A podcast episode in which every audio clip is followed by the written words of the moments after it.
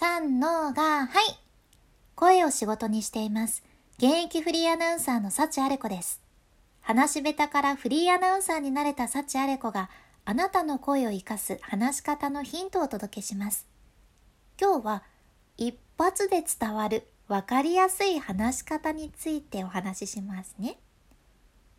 どうかいな。自分が話してることが一発で伝わらないとき、辛いですよね。どういう意味ですか？って聞き返されたり、自分が一生懸命人前で話しとる時に目の前のみんながキョトーンとされとったり。嫌よね。そんなの嫌だって多分みんな思うと思うので、早速、もうポイントから言っちゃうと、一発で伝わる分かりやすい話し方において大切なのは、話し言葉を使うことなんよね。この話し言葉の逆で言うと文章で使う書き言葉っていうのがあるけどこのね書き言葉で話す人が実は結構おるっちゃうね。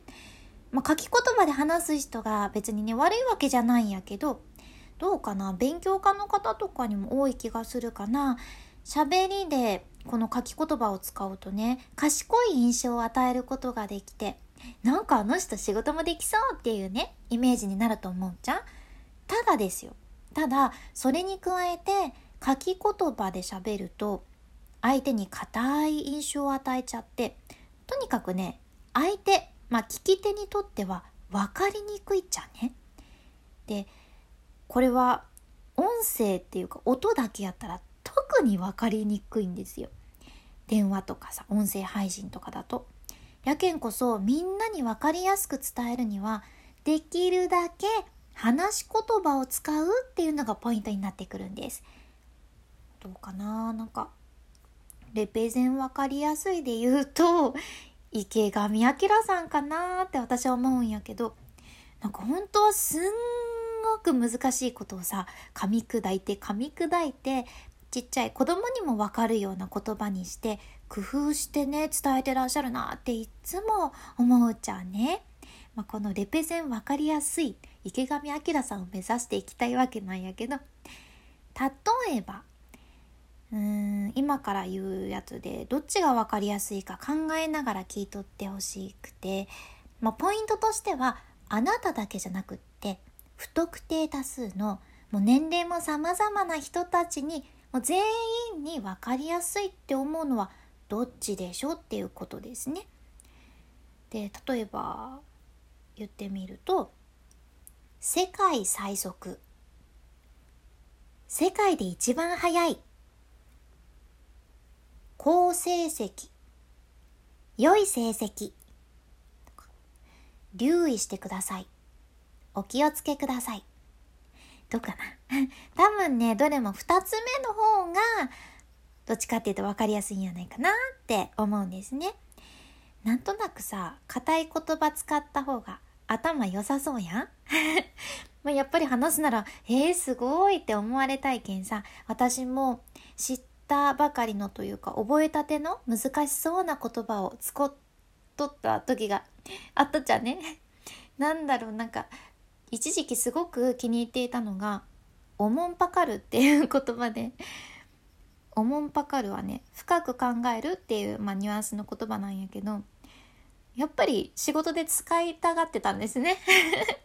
なんかかっこいいじゃんと思って。まあでもさ、深く考えるでいいやんっていうことで、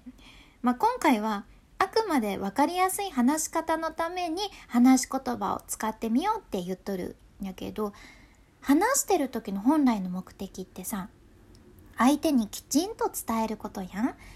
で難しい言葉を無理して使うこともないし自分の等身大の言葉の方が実はねめちゃめちゃ印象がいいし伝わるっちゃね。もう本当にその方が何倍も相手に優しく分かりやすく伝わるんですね。でこの話し言葉に加えてあとね音としても聞き取りやすい言葉とか受け取りやすい言葉を使った方が断然分かりやすくって日本語ってさ同じ音なのに意味が違う言葉ってたくさんあるとよね。例えばね肯定って言葉。今あなたはどんな工程を思い浮かべたかいな。学校の運動場？それともなんか偉そうなエンペラー？偉そうなっていうのいらんやったね。なんて言うんでしょう。帝国の君主というかエンペラーですかね。それとも高低差ありすぎて耳キーンってなるっていうやつの 工程高い低いの工程なのかたまたあの作業する上での段階とかね順序を表す工程いろいろあるじゃんね。まあ、もちろん文脈で伝わるものやけん一概には言えんけどでもできるだけ誤解されないものを選んで話した方が分かりやすさもぐーんってアップするわけなんです。ちなみに私はラジオ DJ も本業でしとるけどあの数字とかもねよく言われるんですね。1時と7時ってね結構で聞き間違いやすいんですよ。やけんあえて7時は7時っていうこともあるじゃんね。できるだけリスナーに分かりやすくが合言葉なんです。であと実は本当に私の本業の現場ではこの話し言葉を使うのはねかなり大切なポイントで、まあ、テレビとかラジオイベント全部そうなんやけど現場によっては原稿とか台本があらかじめ用意されとる現場もあるじゃんね。でその台本はクライアントの営業さんが作られとったり、まあ、現場のディレクターが作られとったり様々で結構ね硬い言葉がもうこれでもかってぐらい並んどることも割とあるじゃん。でその台本作っとる人はさ喋りに関してはあんまりそんなに関わったことがない人がさもう仕事のために頑張って台本作っとるっていう感じの人たちやけんやっぱりこうなんだろうないろいろ調べて作られてるんですね文章とかも。で子供イベントやのに台本に書いてあるわけなんですよ。なんか例えば、うん、本日はご多忙にもかかわらずご参加いただきありがとうございます。本日開催の日を迎えることができたことを大変喜ばしく感じておりますとか、なんかもう、つらつらーって大人のような文章が、多分ね、これコピペしたんやろうなっていつも思うんやけどね。で、これをさ、そのまま子供イベントで使うと、子供たち、キョトーンってするやん。もう全然伝わらんけん、何のために MC が話しとるのかもわけわからんくなるけんさ、もう何の意味もないっていうことになるわけなんです。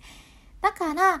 言い回しだったり、その台本の言葉を、あの、こちら、まあ、MC で変えさせていただいてもいいですか？っていうことをね担当者に確認した上できちんとその場にあった言い回しにいつも変えて喋ってるんです。まあ、今回の学びとしてはありのままの自分の話し言葉で話してみようっていうことですかね。分かりやすい話し方をするためには相手に優しい言葉で相手の耳にスーって入って聞き取りやすい言葉とかそれからみんなに同じ意味で受け取ってもらえる言葉を使うっていうのがすごく大事になってきます。で今回の話であなんか難しいことを話さなくていいんやってなんかちょっとあなたの気持ちが軽くなってくださってたら嬉しいなと思いながらお話ししました。君に幸あれ。ではまた。博多弁の幸あれ子でした。